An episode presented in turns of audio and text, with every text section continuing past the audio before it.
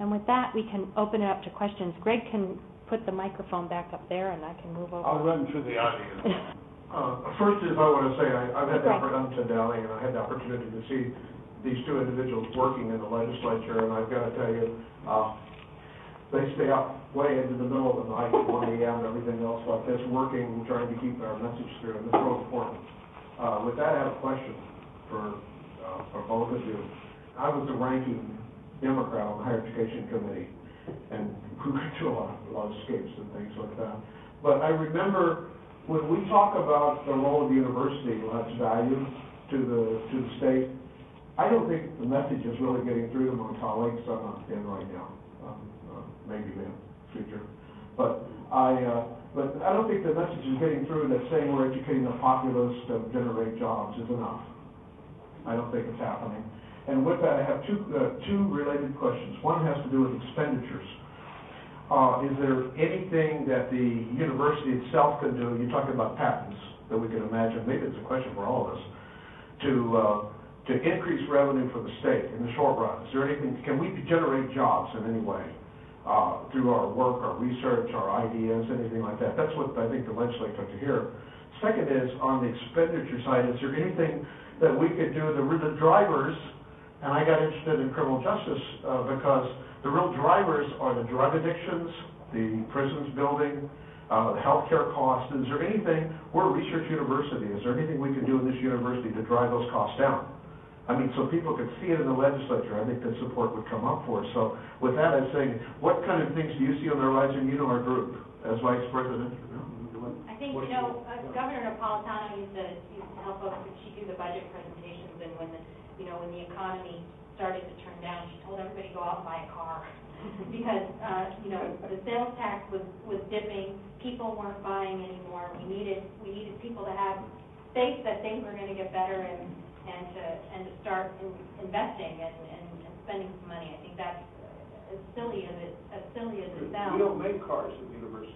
Doesn't matter if you make cars, you can still buy things. At the, you know, within the university system, we've been, uh, the, the regents, uh, started and, and have spun off, uh, a program called, uh, Solutions Through Higher Education. Uh, We know that, that education is not only a, a key to developing a stronger economy, but to answering, uh, a lot of, uh, those questions that, that put pressures on, on other social services and government. When you have a more educated population, uh, you have uh, less activity in corrections, you have fewer people on Medicaid and Medicare. Uh, You know, we've been, we've been trying to sell uh, that message, and, and we're doing our best, and we're working with the, the universities, with the, with the business schools and, and others to help put that data forward. But, um, you know, we're at this, we're at this interesting crossroads. I um, live up in Phoenix, and uh, in, in the city of Phoenix, they just raised, a- they just put a sales tax on food, two percent uh, sales tax on, on food. Uh, Before they did that, they were laying out all the options for things that were gonna need to be cut. Um, Libraries closing and limiting hours, and, and first responders being laid off, or positions not being filled, so response times are gonna get longer, all of those things. You hear these cries from people that they don't wanna pay more in taxes, but when they hear what the consequences will be, they say, well, wait, you know, I don't want to pay, I- even some of the, the Tea Party folks, you see, you know, no tax is good tax, I, you know, I want zero tax. Well, when you push back and you say, well, you know, how would you pay for the fire department? How would you pay for infrastructure and and sidewalks and, and all of these things? There's, there's less of a, there's somehow a disconnect between um, the taxes that you pay and the public benefits that generate from that. And I think that's some of the message um, that, that we're trying to get across. It's, it's difficult in these, in these times, though. Um, You know, the universities, the universities need money, uh, but at the same time, when you're looking at, at funding for the universities or, um, you know, cuts to healthcare for the indigent or, um, or fewer uh, CPS investigators, uh, you know, thankfully, uh, we haven't had any, any um, vulnerable children, big, big stories about things happening to vulnerable children because programs and services. But there gets to be a certain point where um, you start actions start getting pit against each other, and, and, you know, is the public worth of the university really that much more important than, some, some will put this out there, is it more important than keeping uh, uh, prisoners in the, in the correction system? Is it more important than providing child protective services? And when people say, no, it's not more important, all of these things are important, then the response has to be, and I'm willing, and I'm willing to pay for it. How do we, how do we increase state revenues in order to pay for that? And how do we increase revenues? We have an option here at the university to get some of that revenue from what some may call a user tax, from, from tuition. You've got to balance what the, what the state should be providing, and then also what, um, what the, um, those taking advantage of the, of the service should be paying to support that.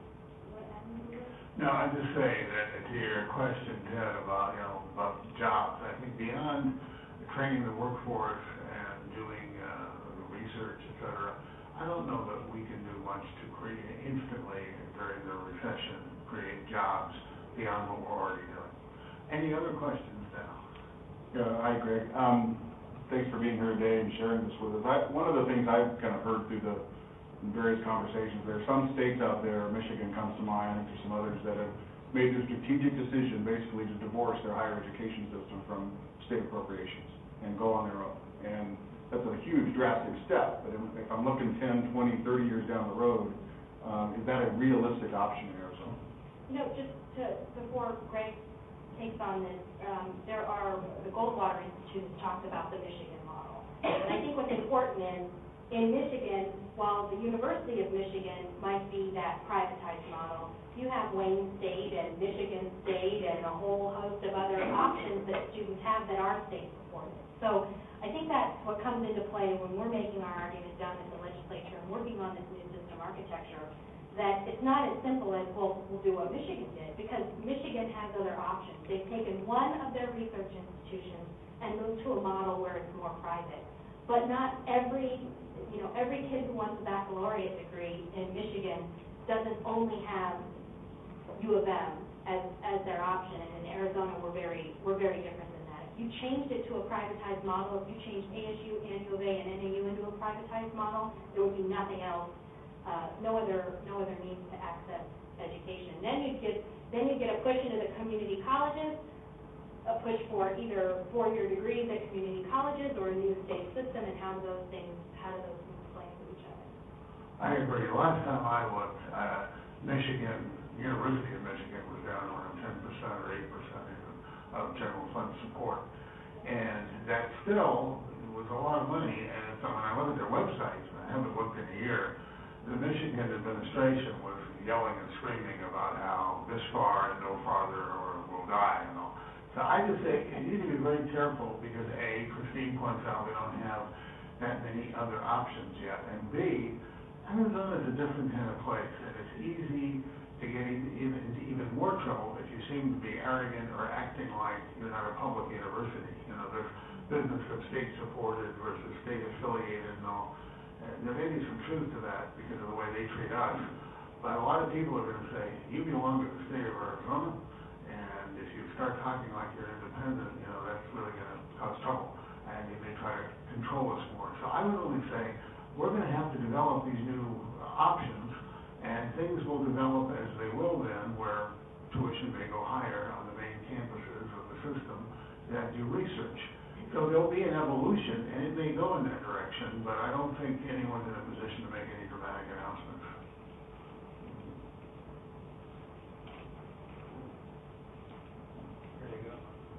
Thanks for such an informative presentation. Um, I wanted to bring up the grants and contract side. You had said that, um, those have gone up handsomely in your words. Um, and I'm wondering if that resonates at all with the legislature and what the plan is, um, in terms of the future for grants and contracts, if you're seeing that going up. And I would just think that you're le- highly leveraging the investment the state's making, and we think that would make a difference.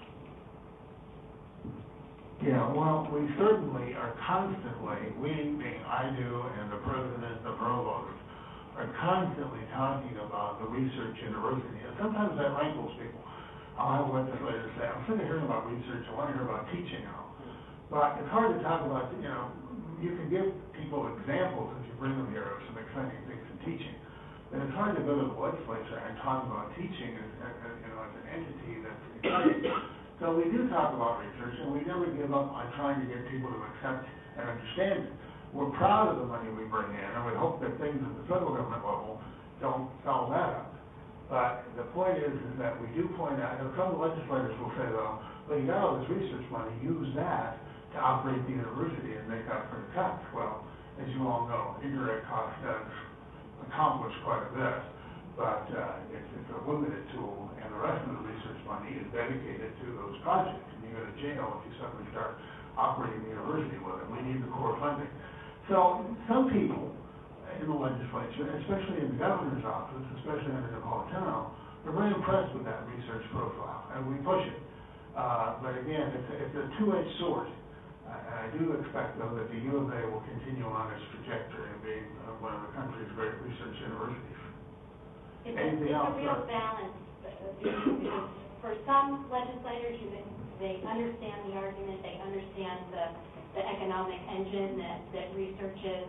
Uh, as, as Greg mentioned, there are others who, who will, uh, say, well, you've got all this, you've got hundreds of millions in research dollars, why can't you just use that to fund operations for the institution?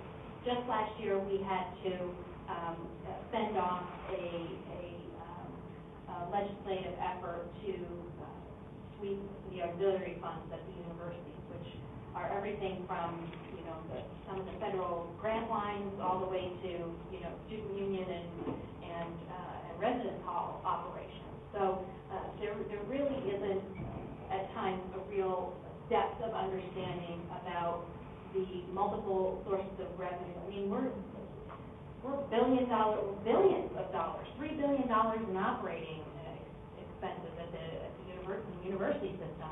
We're, we're not just another state agency, we're on the scale of, of the largest businesses in the state.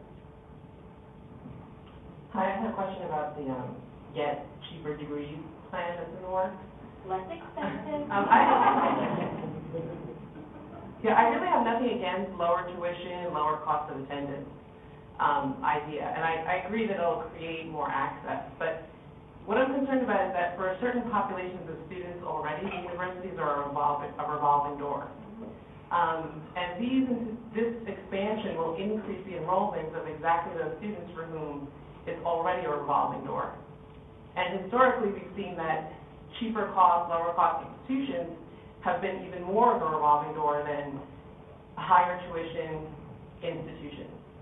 So I guess in terms of efficiency, I'm, I'm a bit concerned about this idea of increasing access, and will it actually increase, will it produce more bachelor's degrees in the end? If we've already got inefficiency in the, in the works, where we see about a third to fifty percent of these students already not returning after their first year of college.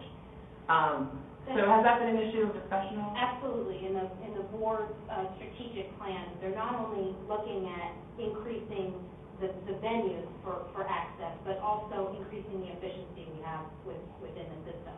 Um, The regents are not happy, I don't think, with the retention rate at the universities. We need to do more to bring people in, to keep them in and get them to their degrees as quickly as possible, because that also is a mechanism of cost savings for the state and for uh, for the citizens who are attending school. So we're not looking, the regents aren't really looking at this in a, in a vacuum.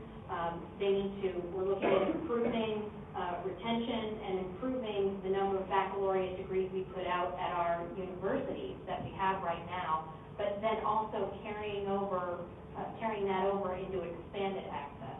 Uh, So what exactly are you looking at with regard to improving retention currently? What are those mechanisms? There are a long list, and since I'm just the lobbyist, I haven't memorized the strategic plan, but um, uh, up on the Board of Regents website, there, there is a uh, lengthy number of, um, of institutional measures. Um, Actually, we've got two of the former student regents who sat on the board through a lot of these discussions, in Mary Benizia and David Martinez, but um, looking at uh, re- retention rates, um, looking at um, uh, um, developing uh, transfer articulation programs where students who maybe start at one university and move to another, start at community college, have an easy ability to transfer and finish in a number of years. um, providing the uh, support network for students uh, in, through advising and, and those type of programs in order to make sure that students aren't being lost. You're always going to have a number of students who are lost because they just, they don't fit. Um, That's not what we're losing people to right now. It could be cost issues, it could be uh, just uh, that students are overwhelmed with the academics. It could just be simply that they don't feel like they have the right support and, and, and they leave. And those are the people we need to, we need to work hardest on.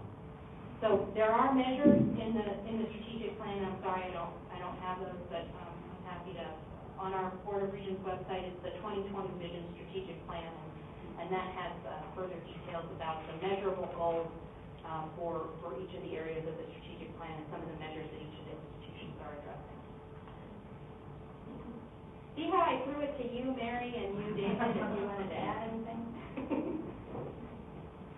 I have a question based on something that you said, Greg. Um, You noted that the revenues uh, from patents um, and presumably from other types of entrepreneurial activity, technology transfer, and developing spin-off firms and so forth, have uh, tended to be limited and sporadic for universities. Um, And that's, uh, to the best of my knowledge, that's true. Uh, Yet we see research universities continuing to use those things as points of leverage when discussing their value. We need to, uh, we, we need to invest in research universities so we can generate patentable, you know, knowledge that produce firms. Uh, would it make the art, would, would universities have a more legitimate argument to simply say, you need to invest in us so that we can produce human capital and generate knowledge that goes into the public domain that can then be used for whatever reason, rather than saying, you need to invest in us to develop patentable technology? Yeah, but I, I certainly agree. I myself stay away from ever talking about, give us more research money and we'll start uh, making millions of dollars on patents and all that. Because it's like, it, it, there's too much luck involved. We do a lot of basic research, that's not gonna lead to patents. We do some things, know, we talk about the Ventana Corporation as a spin-off. Those things are rare. So I do think the best argument, and the one I always use, I never talk about how, you know, trust us to get Gatorade, which is hardly a high-tech thing anyway, but it's made the most money of any patent, uh, thing in the world for Florida. The fact is, is that I do think there's two things. One, we're doing basic research that allows other things to happen in our society, even if you can't connect a straight line. And secondly, the research grants we bring in are a very valuable component in the economy of the state, especially southern Arizona. So I leave it at that, I don't start promising people, you know, home runs and, uh, and patents and, and and terrific inventions.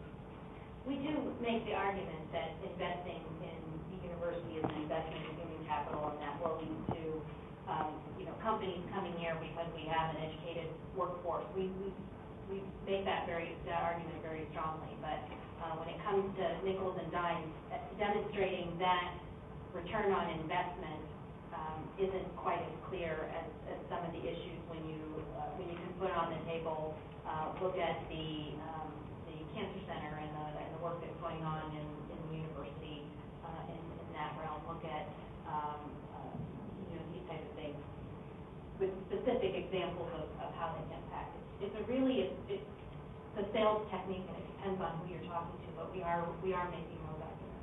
If I was reading it correctly, in one of your pie charts, you show what percentage of the university budget comes from various sources. And it looked to me, yeah, like, um, you, you made the comment, Greg, that, that more of our support is gonna have to come from private donors. And yet it looks to me like we've gone from four percent to three percent, if I'm reading that correctly. Um, how do you see that changing? What are, what are you aware of that gives you confidence that we're gonna have more private support to contributions? I just think that, it's not that I think that private contributions are gonna turn into fifteen percent or something. Uh, I just think, you know, necessity and the mother of invention and other such cliches will keep us working hard at private money, and that, that will become a, a little more important. But I don't mean to be Pollyanna about it and make it sound as though it's gonna zoom higher. I mean, I, I think that's something that as tuition grows, uh, although it's not gonna grow endlessly and indefinitely, but as tuition does get higher for a research university, I think there'll be a lot of pressure on the administration in the future to really be making a tremendous effort at private fundraising. But that's not gonna be a steady contribution, and therefore, it's not going to be, I mean, it's not gonna be money you can count on from year to year, you're not gonna know exactly what you'll bring in. And the endowment, I think there'll be more pressure to gobble up the money as it comes in, and not just create endowments.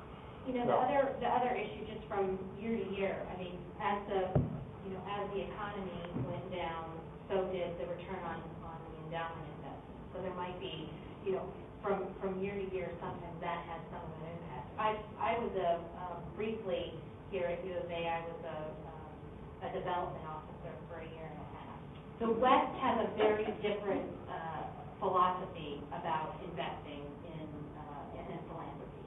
There, it's, it's very hard to raise money in, in the West, different though than the East.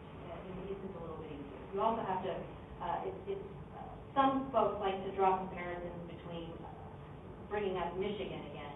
Um, you know, why doesn't the U of A have an endowment the size of the University of Michigan? Well, the University of Michigan's been around a little bit longer, because the, uh, the philosophy about philanthropy is different than the than it is, uh, in the progressive era, uh, West, when, when the state, uh, started and when the university was first developed. So it took, it took decades, uh, for those endowments for universities in the East Coast to be developed to uh, a capacity that can help support a significant portion of their budget. We're still young, our state is still young, and I think some people uh, forget that. It's going to take us a long time uh, to build that up. And I think as, um, not, not just in the case of the universities, but other, uh, as, as the movement goes moving away, uh, the moving away from state-provided services and into, uh, into a philosophy where some believe that the public should support those uh, services on its own. I think the West and Arizona is going to struggle with how philanthropic uh, our community is and the multiple um, demands on, on, on a growing uh, interest in uh, philanthropy, philanthropic. Um, I have a question. Um, I want to thank you for what you do because I would imagine the hardest place to be a lobbyist is in Arizona for public higher education. Um, so thank you for your good work, and I know much, of it is unrecognized and hidden. But um, I do have a question. How much of the struggle is because you mentioned the population? So when we're talking to people who are making these decisions, including our own state legislator, but even our own public, who many of are not college educated, how much of this is really about a reflection of the lack of education versus making all of these arguments and charts in, in greater state support. You know, I have an ongoing um, argument with members of my family who can't understand why I got into. Um, But we have this ongoing uh, debate whenever the um, legislative uh, salary increases are on the table. And there are members of my family who say, they don't, they're no damn good, why should I pay them anymore? And I say, you're not gonna get anybody any better unless you pay them a little bit more.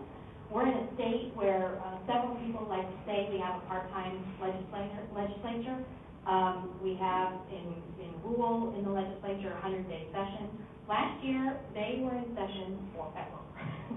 They had five special sessions by the end of the year. I think they were out of session maybe two full months out of twelve.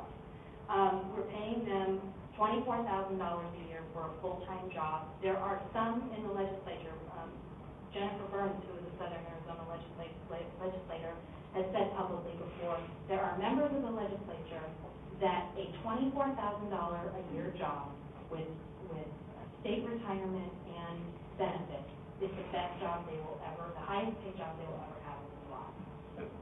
Uh, you, you rely on, when, when somebody wants to dedicate their life to that kind of public service, you also need to pay them adequately so that they can listen to, uh, the public, so that they can take the time to, to do that. So I think that's part of the difficulty. I think the low, the low pay we give to, to legislators is part of the difficulty. Um, I think that term limits is, is part of the difficulty, because when you have only eight years, maybe a little bit longer, when you have a time certain in which you have to get to the, to your next goal, uh, instead of becoming an expert on policy issues, you're constantly moving, seeing what you can do uh, to help this group of people now, and then move on to the next issue. Instead of really understanding, you know, when Greg was, uh, before, as Greg said, uh, before fire was invented, when Greg worked at the legislature, you had people who served for decades. Uh, And Bob McLendon, who's on, on the Board of Regents now, um, served for four term limits and then left uh, when his, when the term limits went into place and his eight years was up. And you talk to Bob and he says, you know, when I was down at the legislature and I thought about leaving and term limits weren't in place, someone would walk up to me and go, come on, Bob, you're doing so great, just one more time. And you say, oh, well, okay, one more time, one more time. And one more time turned into, you know, fifteen more years of, of service. You don't, you don't have that anymore. You can't, can't tell somebody, come on, just another, just another couple of years of service, you're doing a great service to the state. It's, oh, well, I'm done, I don't need to run again, my term limit's up, I don't feel like running for the other house. I think that's been, that's been problematic as well. I would just add, I always have to say this, although it upsets some, but I spoke out against clean elections anywhere I could privately, obviously not in public forum. Uh, and it passed, and it did what I thought and a number of my friends thought, which is clean elections led to a much more ideological legislature. And it happened quickly. It broke the connection between the business community and the legislature. It didn't break it, but it it diminished it. And people wanted to do that. They wanted to diminish the business influence, and I can understand it. Uh, it also made more ideological factions within the Democratic Party more powerful, but since the Democrats have only rarely governed the Senate in modern times, uh, the dominant party, the Republican Party, became more right-wing uh, after clean elections. In fact, as one of the, one of the senators likes to remind me, almost every legislator who has really got out of his way to bedevil the universities was elected initially in clean elections. Many of them then went on to run private, you know, using private funding once they got established and had their name ID, and could use the power of incum- incumbency to raise money. But they started out getting ideological clumps, the, the gun rights folks and the uh, anti-abortion folks uh, and these people into clusters that funded them. And we really thought, I mean, people in both parties uh, had predicted to the newspapers that, you know, it sounds good, clean elections, the very name is stacking the deck is a good thing, but term limits I don't think had a terrible effect on us.